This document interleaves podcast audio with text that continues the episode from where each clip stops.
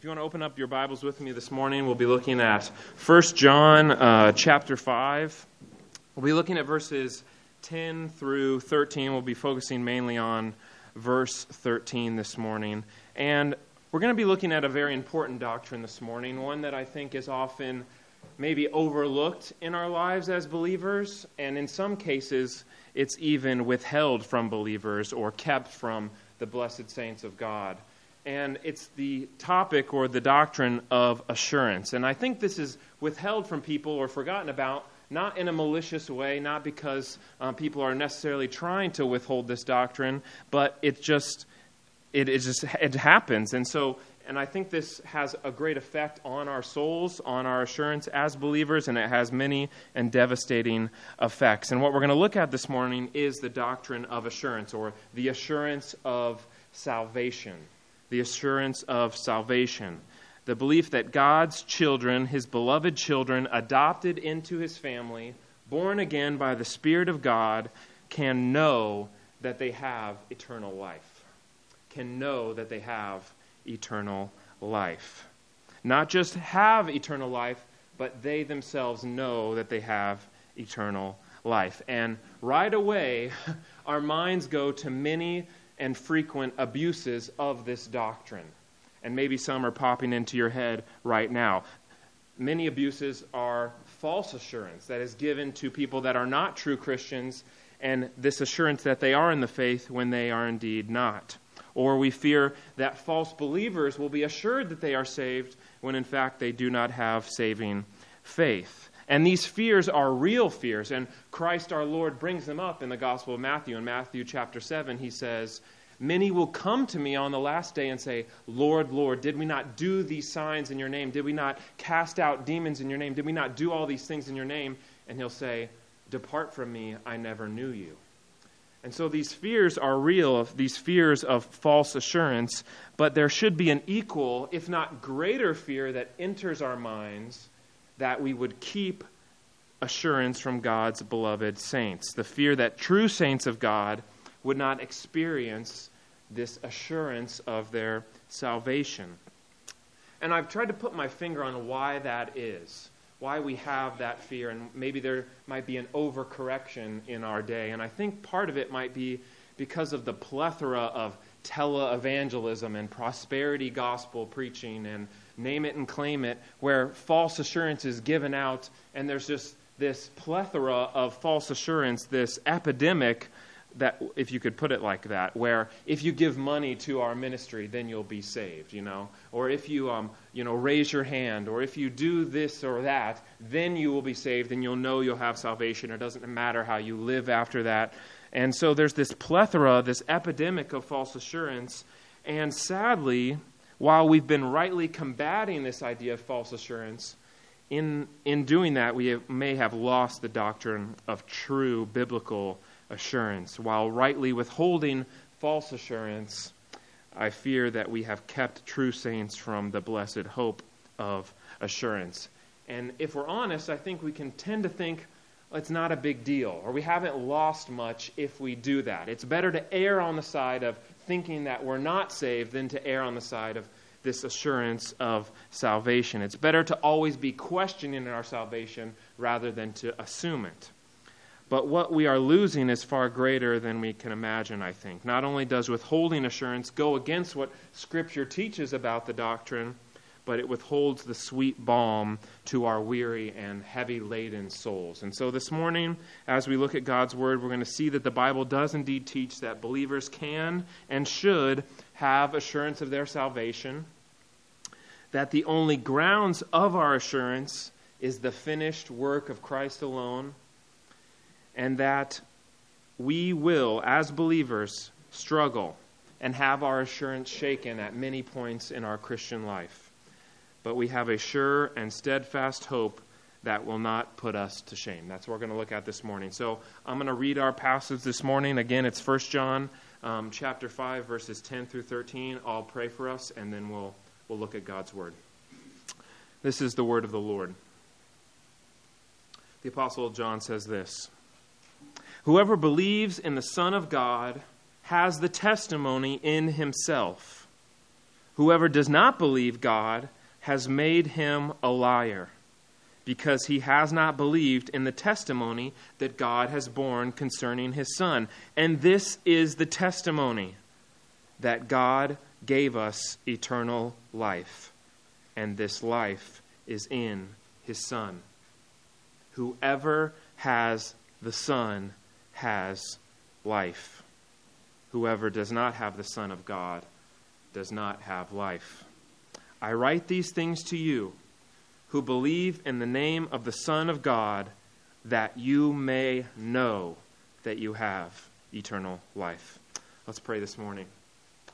Heavenly Father, we thank you for your mercy and your grace, for lavishing your love upon us in the person and work of your Son. And as we come to your word this morning, may be distracted in our minds, may be heavy laden with the trials and tribulations of this past week or year. We come before you now as your people. We come to worship you, and we ask and pray that by the power of your Spirit this morning, you would open the eyes of our hearts, that you would help us to see the importance of this doctrine of assurance, that um, we need it desperately, and you would help us to see the only grounds of our assurance is Christ alone, and that even though we may struggle, even though we may be shaken in many ways, that we have a sure and steadfast anchor for our soul this morning that will lead us um, not only in this life, but to the life to come. So we pray in the name of the Father, the Son, and the Holy Spirit, we pray. Amen. Amen. So we're going to look at three different things this morning, kind of an outline for three different points if you want to think of it like that. First, we're going to look at the necessity of, of assurance. The necessity of assurance, that this doctrine is an important thing that we need to maintain, we need to uphold, and we'll look at its necessity. Secondly, we'll look at the grounds of our assurance, the grounds, the foundation, the basis of our assurance. And then finally, we'll look at the struggle of assurance the daily battle that we as Christians face. So first we'll look at the necessity of assurance. So in John in 1 John chapter 5, we see John give us the reason he wrote this whole epistle.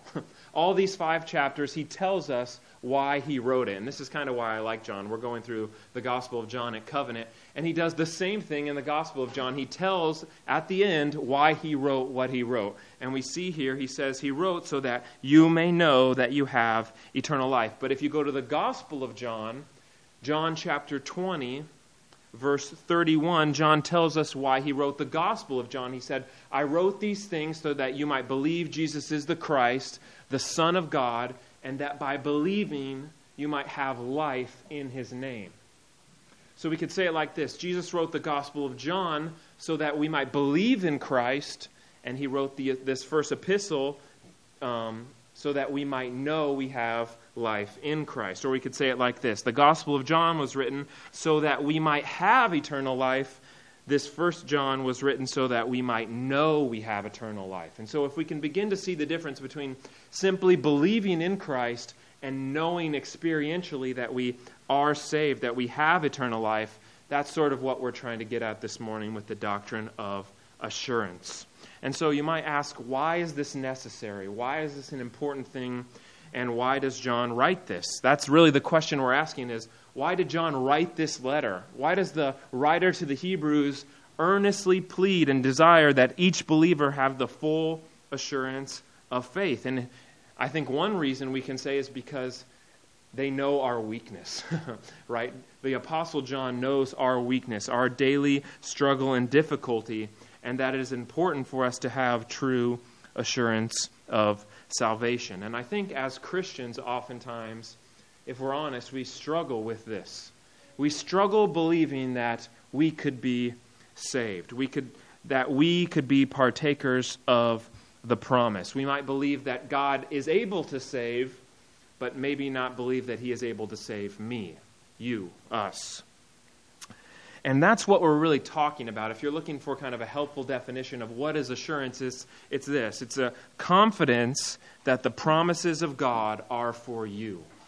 It's a confidence that the promises of a God are for you. Or as Sinclair Ferguson said, that we are in right relationship with God through Christ.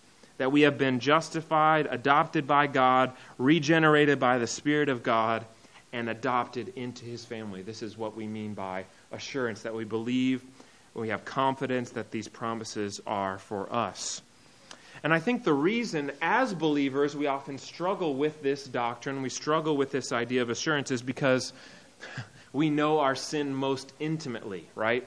It's ever before us. Paul says, I'm the chief of sinners. And I think in one reason it's because we know our sin most intimately. We know the things that we stumble over. The very sin that once separated from us from God is the thing that's ever before us, the thing that we're daily wrestling with and struggling with. And so it can be easy for us to doubt our salvation. It can be easy for us to doubt that God could save me.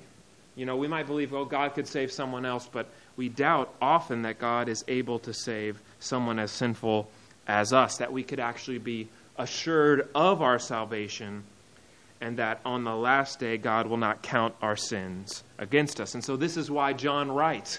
he says it's necessary. This is why John writes. This is why he wrote this gospel, and this is why the doctrine of assurance is necessary. And it's interesting if you look at the history of the church, you go all the way back to the time of the Reformation, this doctrine of assurance was really recovered during the time of the Reformation. Many at that time in the medieval age and all those things, this doctrine was either denied or neglected, or in some cases, it was called the greatest heresy of the Reformation. Not, not justification by faith alone, not this liberty of the Christian conscience, but one Roman Catholic called it the greatest heresy of the Reformation, the doctrine of assurance. And there was this fear that if, if believers knew they were saved, that they would be prone to pride or laziness, that they, would, um, they wouldn't do their penance and they wouldn't do all these other things. And so it was called, it was, it was called the greatest heresy. It was pushed back against at every level. But at the Reformation, this great doctrine of assurance was, was recovered, and you can see this in the historic Protestant confessions. They show that this is biblical and necessary and very important. So we've seen that this doctrine of assurance is necessary, it's important, we need to know about it, but what is the foundation of our assurance? What's the, what's the basis? What's the foundation of our assurance? That brings us to our next point this morning the grounds of our assurance. The grounds of our assurance. That what we're really asking here is why can we have assurance? Why can we have hope in the promises of God? What are we looking for for our assurance? Or we can say it like this what is the grounds of our assurance of salvation? And the truth is, there are many wrong answers to this question. There are many wrong answers to this question, many faulty foundations on which we can build our hope. And I think it's helpful to kind of categorize it into two different categories there's moralism, and then there's sacramentalism, or you could call it ceremonialism. Moralism is this idea that our assurance is wholly based on our morals, on our law obedience, our law keeping, our good deeds, our external obedience. That if we do enough good things, then we can be sure that we are saved. This is moralism. And on the other side, we have sacramentalism or ceremonialism, where we're tempted to believe because I was baptized, because I raised my hand at this revival event, because I have good church attendance, that is how I know I will be saved. And while some of these things are good in and of themselves, in and of themselves, they are not the grounds of our assurance. And to place our hope in them is to place our hope on faulty ground. But for the Christian, there is only one source, one grounds of an infallible, true assurance, and that is the finished work of Christ alone. The finished work of Christ alone. That this is the Christian's only hope in life and in death. Not our works, not our deeds, not our righteousness, but the work of Christ, the blood and righteousness of Him alone. How can we know that God will save someone as sinful as us? It's not because of us, it's because of Christ. What, is, what does John say in verse 12? He says, Whoever has the Son has life. Whoever has the Son has life. This is the only way that we can be made right with God. The only way we can have true, eternal, everlasting life is through the Son. The triune God has sent his Son. The Father, the Son, and the Spirit have sent the Son, this two natured Redeemer, very God, a very God, very man. And in his active and passive obedience, he has made a way for us to be made right, God, right with God. His perfect righteousness for us and his perfect suffering for our sins. And we sing about this in our great hymns, right? My hope is built on nothing less than Jesus' blood and righteousness. On Christ the solid rock I stand, all other ground is sinking sand. This is our hope and confidence as believers. It's not in us, it is in Christ. And so we can actually have true and lasting assurance because it's not based on us. It's not based on the, the faultiness of our foundation, but it's on the foundation of Christ. It's founded on His work, not on ours. And so we have a sure and steadfast hope. And we see this throughout the New Testament. If you want to turn with me to Romans chapter 5, we see Paul explain this hope and talk about this hope in Romans chapter 5 verses 1 through 3 and verse 5. He says this Therefore, since we have been justified by faith, we have peace with God through our Lord Jesus Christ. Through him we have also obtained access by faith into this grace in which we stand, and we rejoice in the hope of the glory of God. And then down to verse 5, he says, And this hope does not put us to shame it doesn't disappoint us, it does not put us to shame. Why? Because God's love has been poured into our hearts through the Holy Spirit who has been given to us. That this hope that we have, this hope in Christ, it does not put us to shame. It will not put us to shame because we have this firm foundation. If you go to the book of Hebrews, Hebrews chapter 6, we see the writer to the book of Hebrews see he's trying to explain why this promise of God, why this hope we have, this unchanging love of God is sure. And he says in verse 11, We desire each one of you to show the same earnestness, to have the full assurance of hope until the end. He's, he's showing you should desire to have assurance, and then he gives them the foundation, the grounds for that assurance. In verse 17, he says, So when God desired to show more convincingly to the heirs of the promise, the unchanging character of his purpose, he guaranteed it with an oath, so that by two unchanging things, in which it is impossible for God to lie, we who have fled for refuge might have strong encouragement to hold fast to the hope set before us. We have this as a sure and steadfast anchor. Sound familiar? A sure and steadfast anchor of the soul a hope that enters into the inner place behind the curtain. That these promises of God, that He will save His people in Christ, are sure. And they are founded not only on the immutable counsel of God, the triune God, but they are confirmed by this unchanging oath. Why did God do this? Why did He attach an oath to His counsel? Why did He do this? It's not for His sake. it's not to, to back up God's word. He's saying, God is true. He's not going to lie. He did it for our sake. What's it say in verse 18? So that we who have fled for refuge might have strong encouragement to hold fast to the hope set before before us. He did it for our sake so that we might have encouragement, that we might be assured, that we might have hope, that we might rejoice in the promises of God. And so, this idea of assurance, this idea of the faith in the promises of God, is throughout the New Testament. Paul will even go on to say in Romans chapter 8 that we did not receive the spirit of fear, but the spirit of adoption, by which we cry, Abba, Father, that the Spirit testifies to our spirit that we are indeed children of God and heirs with Christ. But as we know, we live in a fallen world, right? We live in a world that's marred by sin. We are in this war waging between the flesh and the spirit, and we will face many difficulties and conflicts and trials.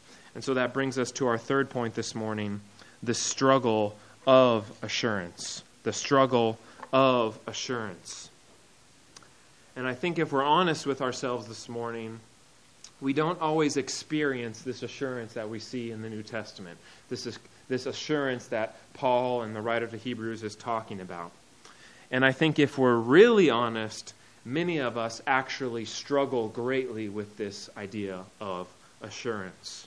We might say something like this I know Christ is able to save. I know he's able to save. I have faith, but I struggle and doubt that Christ is able to save me. That the promises are for me, that I am a partaker of those promises. Maybe some of us today are in a season in particular of struggling with this idea of assurance. And I think there might be many reasons for that. Maybe it's more of an external reason. Maybe in the tradition that you grew up or the background that you have, maybe this idea of assurance was rejected. Maybe it wasn't taught. There was a fear that it would produce pride in us or laziness. And so true assurance was impossible to, to get or never given at all. Maybe this reason for struggling with assurance is more internal. Maybe the struggle and these conflicts and difficulties is more internal. Maybe you're saying something like this I know assurance of salvation is possible. I know it's possible, and I know others might enjoy it, but it's not me. I am not presently enjoying this assurance of salvation. I've done too much wrong. I've failed too many times. There's no way this assurance could be for me. There's definitely not enough fruit in my life. And there's this question in our head of will we really persevere to the end? Will God really save me? And so all these struggles and conflicts and difficulties rise up and they, they make us feel spiritually dry, depressed, hopeless. And in, I think in many ways we can identify with the psalmist as he cries out, My tears have been my only food. Have you ever felt like that? Have you ever felt like your tears are your only food, day and night? In Psalm 88, the psalmist says, My soul is full of troubles.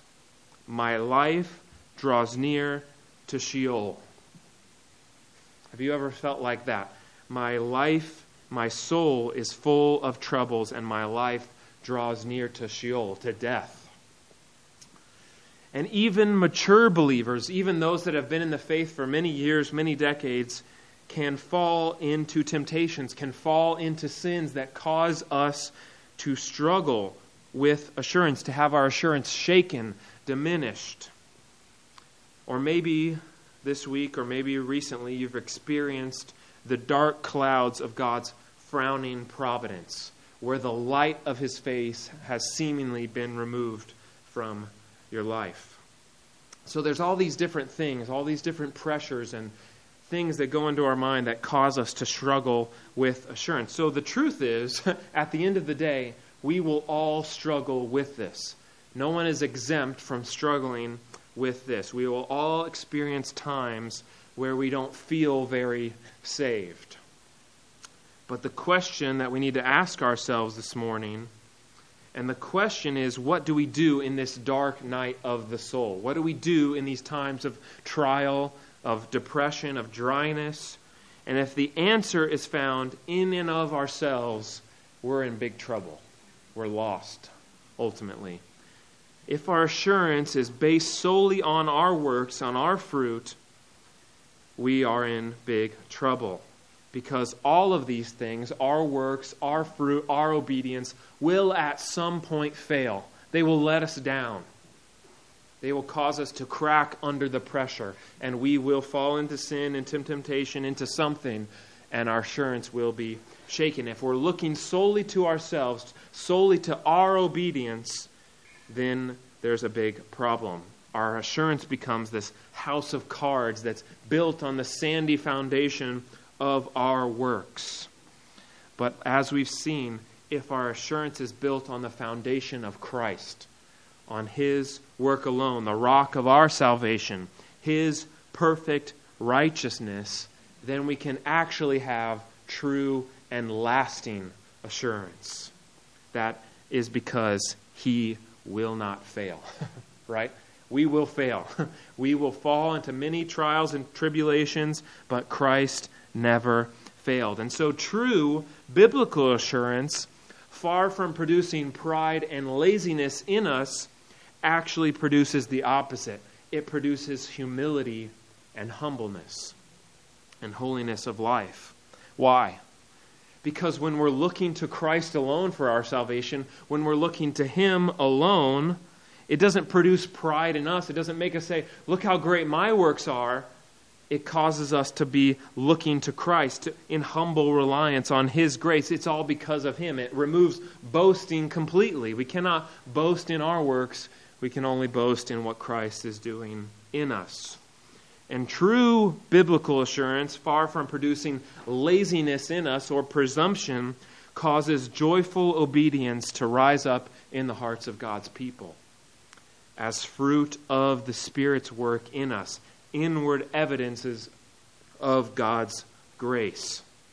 And this is what the book of First John is full of. One author, I think, had 14 different of these, um, these statements, these fruit of God's work in our hearts as evidence of God working in us. Just to point out a couple.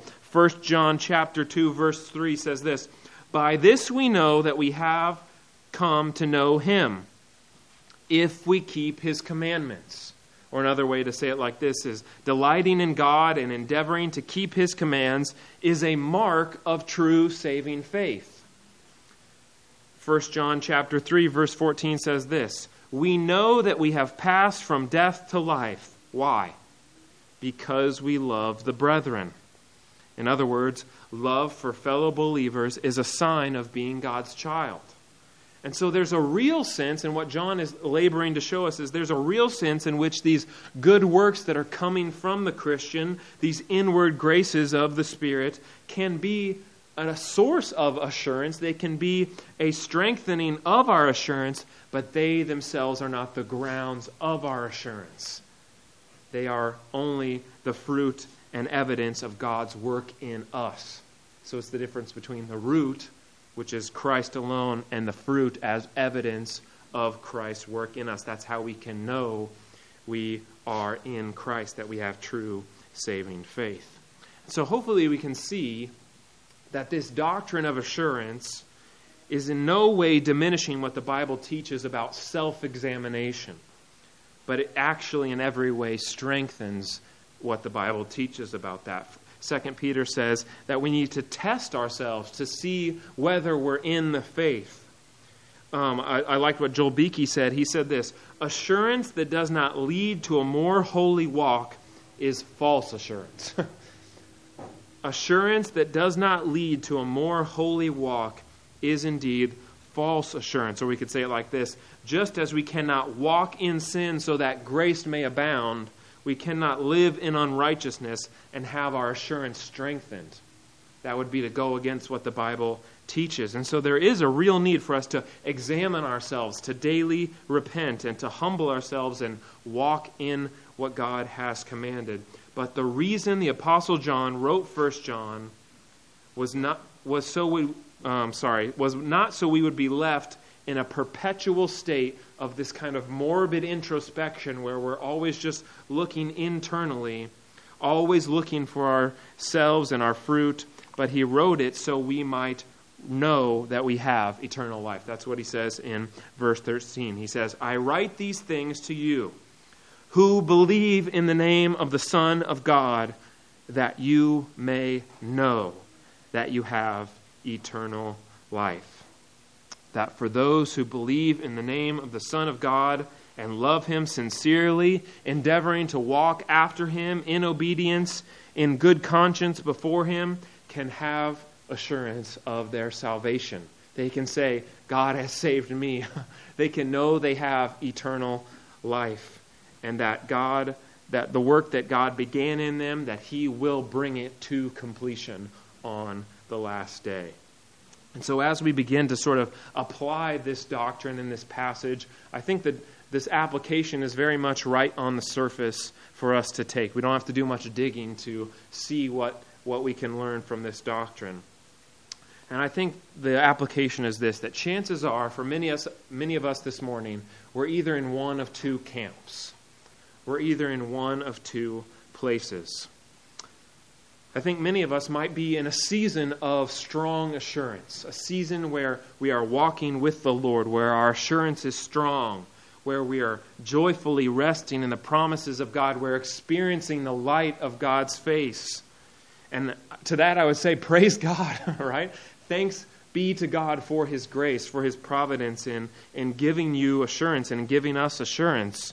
And the call this morning would be to continue in that and to continue looking to Christ. To not take our eyes off of Christ, but to maintain focused on his person and work this morning. And to, to fight against the complacency that can creep in to our lives when things are going well. I took my daughter um, on a bike path recently. She was learning to ride her bike. And she was doing great, and she was finally getting the hang of it, and she was going down the path straight and she turned around to tell me how good she was doing. And she careened off the road into into this patch of poison ivy almost. And and I was thinking to myself that's a lot what we're like oftentimes right? When things are going well we like to look back and and say aren't I doing good? Aren't, look at all the great things that I've done. We get proud we get complacent and we need to fight against that. We need to fight against that um, we need to remain steadfast. We need to keep our eyes on Christ, on His work in us, give praise and glory to Him for the assurance that He's working in us. And we also can't be surprised if we're in that strong place of assurance this morning. We can't be surprised with if suddenly that assurance is removed or taken away or shaken. And that brings us to the second point that maybe for some of us, we're in that second camp this morning we're in a season of great doubt. We're in a season of great doubt where we don't have assurance of our faith, where we're not really believing that God could save someone like us. Maybe it's because of a sin that we've recently fallen into. Maybe it's because we have a weak conscience and we just find it difficult to believe that God could save someone like us. Or maybe we're in that season, that dark season of God's frowning providence, where it seems as if the light of his face is hidden from us. We're not necessarily doing anything wrong, we're not living in sin, but we just feel dry. We just feel like the light of his face has been removed. And so the call this morning is the same call as for the first group it is to look to Christ, it is to continue looking to him. We don't have to look around for some extraordinary revelation, some extraordinary means by which we might receive this assurance of salvation. We have the means of God's Word and His Spirit, that we can look to God's Word and know that for those that are trusting in Christ, that have put their faith in Him, they can be assured that on the last day, their sin will not be counted against them, that God is able to save sinners. That's why He came. And ultimately, we can be kept from despair, from utter despair, because God's Spirit is at work in us, strengthening our assurance, giving us hope in the promises of God, His Spirit bearing witness with our spirit that we are indeed children of God, that we have true hope this morning as we walk away. And I was reminded of a hymn, I think it's actually in your hymnal, I looked at there this morning, hymn 88. It's the hymn, God Moves in a Mysterious Way. The hymn says this God moves in a mysterious way, his wonders to perform. He plants his footsteps in the sea and rides upon the storm. Deep in unfathomable minds of never ending skill, he treasures up his bright designs and works his sovereign will. Ye fearful saints, fresh, fresh courage take the clouds ye so much dread are big with mercy and shall break in blessings on your head. Listen to this last verse. Judge not the Lord by feeble sense, but trust him for his grace. Behind a frowning providence, he hides a smiling face. That even though the clouds of darkness might seem to be ever present, we have a hope that God is smiling down on us. Those clouds will not last forever, but we have a sure and steadfast hope this morning. We will struggle, we will fail. And the question that we need to ask this morning is not, do I love Christ perfectly? how do I, do I have enough good works? Do I have enough good things that are going to get me into heaven? The question this morning is do I love Christ? Is he a good enough Savior?